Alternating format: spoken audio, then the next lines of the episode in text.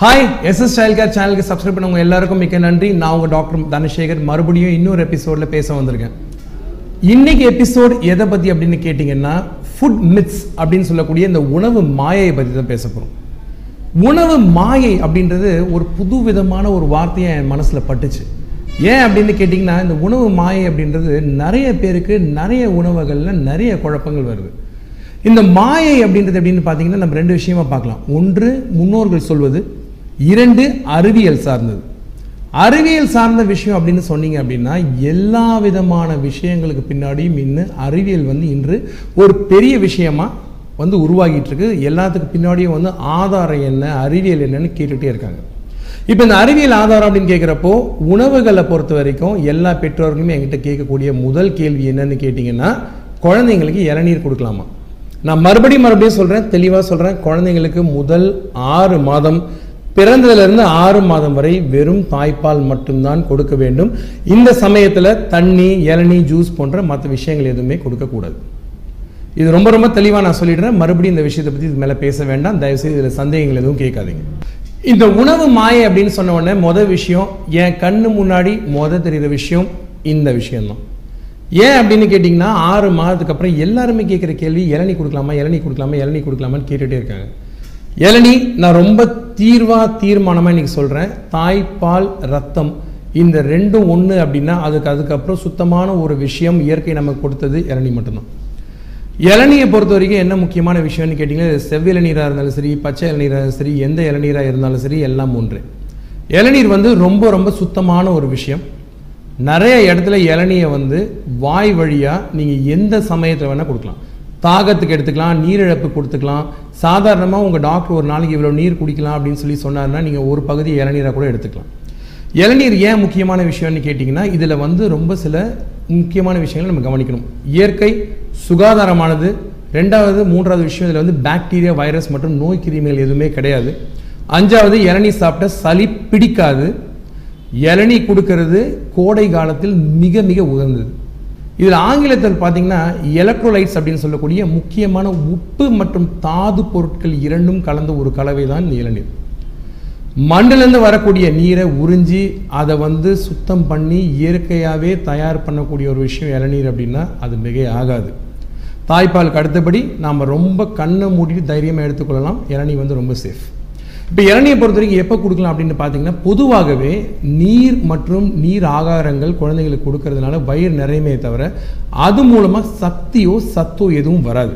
So இளநீ நீங்கள் எப்போ கொடுக்கலாம் அப்படின்னு பார்த்தீங்கன்னா குழந்தை வந்து நான் ஏற்கனவே சொன்ன மாதிரி ஆறு மாதத்துக்கு மேலே நீங்கள் உணவு ஆரம்பித்த பிறகு ஒரு நாளைக்கு குழந்தை மூணுலேருந்து நாலு தடவை குழந்தை உணவு சாப்பிட ஆரம்பித்த பின் நீங்கள் நடுநடுவே கொடுக்கக்கூடிய உணவு தவிர வேறு எது கொடுக்கலான்னு கேட்டிங்கன்னா இளநீ கொடுக்கலாம். ஜூஸ் பொதுவாக நான் தவிர்க்கிற சொல்ல காரணம் என்னென்னு கேட்டிங்கன்னா நிறைய தாய்மார்கள் இன்றைக்கி காலகட்டத்தில் ஜூஸ் கொடுக்குறப்ப என்ன பண்ணுறாங்க பழத்தை மிக்சியில் போட்டு நல்லா அடித்து அதை ஃபில்டரில் வடிகட்டி அந்த வடிகட்டின ஜூஸில் சர்க்கரையை சேர்த்து கொடுக்குறாங்க. இது ஆரோக்கியமான விஷயம் கிடையாது.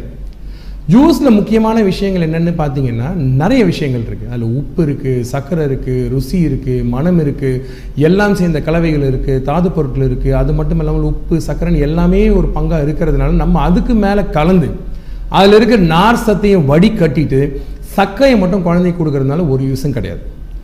இந்த ஜூஸை பொறுத்த வரைக்கும் எப்போ கொடுக்கலாம் அப்படின்னு பார்த்தீங்கன்னா சில குழந்தைகள் எடை ரொம்ப கூடுமான அளவு சேர்ந்துட்டாங்க அப்படின்னா நடு நடுவில் அவங்க வயிற்றை நிறைக்கிறதுக்கு உணவு தவிர்க்கிறதுக்காக ஜூஸ் கொடுக்கலாமே ஒழிய ஜூஸ் வந்து இன்னைக்கு காலகட்டத்தில் குழந்தைங்களுக்கு இன்றியமையாத விஷயம் கிடையாது. ஸோ கொடுக்கலாம். கொடுக்கறத பழமாக கொடுங்க. பழத்தை வேக வச்சு கொடுங்க. பழத்தை ஆவி வச்சு கொடுங்க. பழத்தை லேசாக கொஞ்சம் தாய்ப்பால் ஊற்றி அடித்து கொடுங்க. அப்படி இல்லை அப்படின்னா பழம் தேவைப்பட்டுச்சு குழந்தை பழம் விரும்பி சாப்பிட்றாங்க. ஒரு பத்து மாதம் பதினோரு மாதம் ஆச்சு அப்படின்னா நீங்கள் அதில் வேணால் லைட்டாக பசும்பால் வேணால் சேர்த்து கொடுக்கலாம். பழத்தை பழமாக கொடுத்தீங்கன்னா நல்லது ஜூஸாக கொடுக்க வேண்டாம் மூன்றாவது விஷயம் இன்றைக்கி உணவை பற்றி பேசுகிறப்போ நம்ம ரொம்ப முக்கியமாக கவனிக்க வேண்டிய விஷயம் என்னென்னு கேட்டிங்கன்னா பால். ஏன் பால் வந்து நடுவில் இருக்குது அப்படின்னு கேட்டிங்கன்னா பால் கொடுக்கலாமா பசும்பால் கொடுக்கலாமா பசும்பால் கொடுக்கலாமா அப்படின்னு எல்லாருமே கேட்குறாங்க பல பேர் மறக்கக்கூடிய ஒரு விஷயம் என்னன்னு கேட்டிங்கன்னா என் குழந்தைக்கு நான் பசும்பால் கொடுக்குறேன் ஆனால் ஆவின் பால் கொடுக்க மாட்டேன் அப்படின்னு சொல்கிறாங்க தமிழில் ஆ அப்படின்ற சொல் பசுவை குறிக்குது அப்படின்றது பல பேருக்கு தெரியறதில்ல.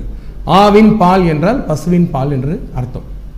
ஸோ பாலில் வந்து என்னன்னு பார்த்தீங்கன்னா ஒவ்வொரு கம்பெனியும் ஒவ்வொரு கலரில் பேக்கெட் போடுறாங்க.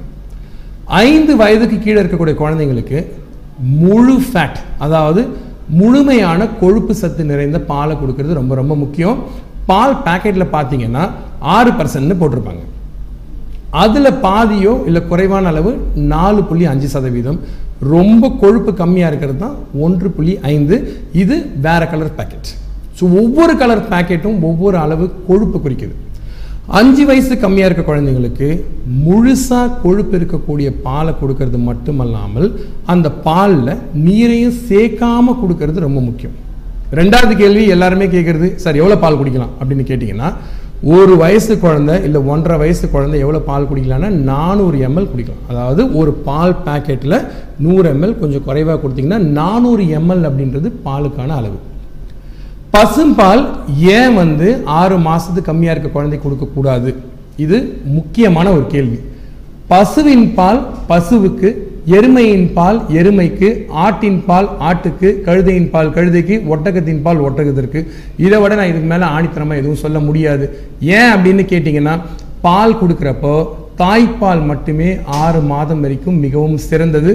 ஆறு மாதத்துக்கு அப்பாலும் தாய்ப்பால் கொடுக்கலாம். இரண்டு வயது வரை தாய்ப்பால் கொடுக்கலாம். தவறில்லை. தாய்ப்பால் கொடுக்கும்போது நீங்கள் முக்கியமாக கவனிக்க வேண்டிய விஷயம் என்னென்னா தாய்ப்பாலை தாய்ப்பாலை கொடுக்காம உணவோடையும் சேர்ந்து கலந்து கொடுக்கலாம்.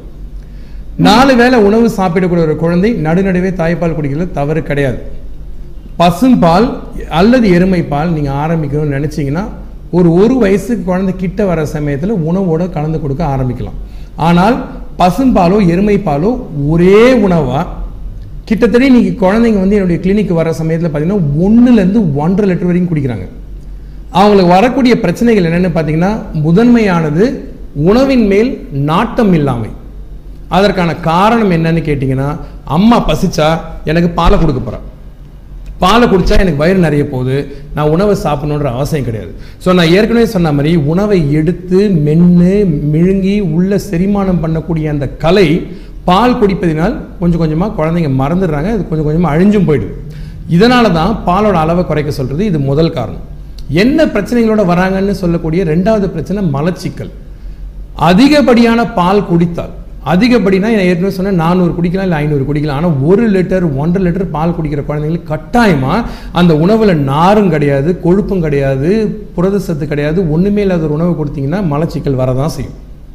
மூன்றாவது முக்கியமான விஷயம் என்னன்னு பார்த்தீங்கன்னா பசும்பால் ஒவ்வாமை இருக்கக்கூடிய குழந்தை இந்த அளவுக்கு பசும்பால் குடித்தாங்கன்னா மலம் கழிக்கும் போது அதில் கட்டாயம் ரத்தம் வரும்.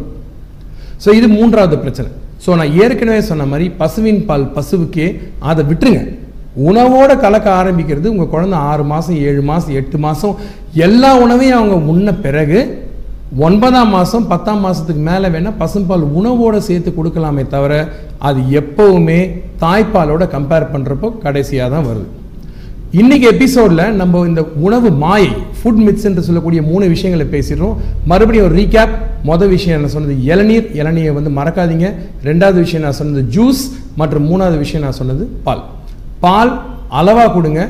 தேவையான அளவு கொடுங்க. தேவைக்கு அதிகமான அளவு கொடுக்காதீங்க. குழந்தை பால் குடிக்குதுன்ற ஒரே காரணத்துக்காக பாலை கொடுத்து கெடுக்காதீங்க. அதுக்கப்புறம் பின்னாடி டாக்டர் வந்து குழந்தைய சாப்பிட வைக்க முடியாது. நான் எல்லா பேஷண்ட்கிட்டையும் சொல்கிற மாதிரி உங்கள் மூளை உங்கள் குழந்தையோட மூளை வந்து ஒரு புதுசான கம்ப்யூட்டர் மாதிரி. அதில் வைரஸ் ஏற்றுறதே நீங்கள் தான் வைரஸை நீங்கள் ஏற்றிட்டு அதுக்கப்புறம் குழந்தை எடை கூடல குழந்தை சாப்பிடல குழந்தை பால் மட்டும்தான் குடிக்கிறான்னு சொல்லி டாக்டர் ஓடி வராதீங்க. அப்போ டாக்டரால் ஒன்றும் பண்ண முடியாது.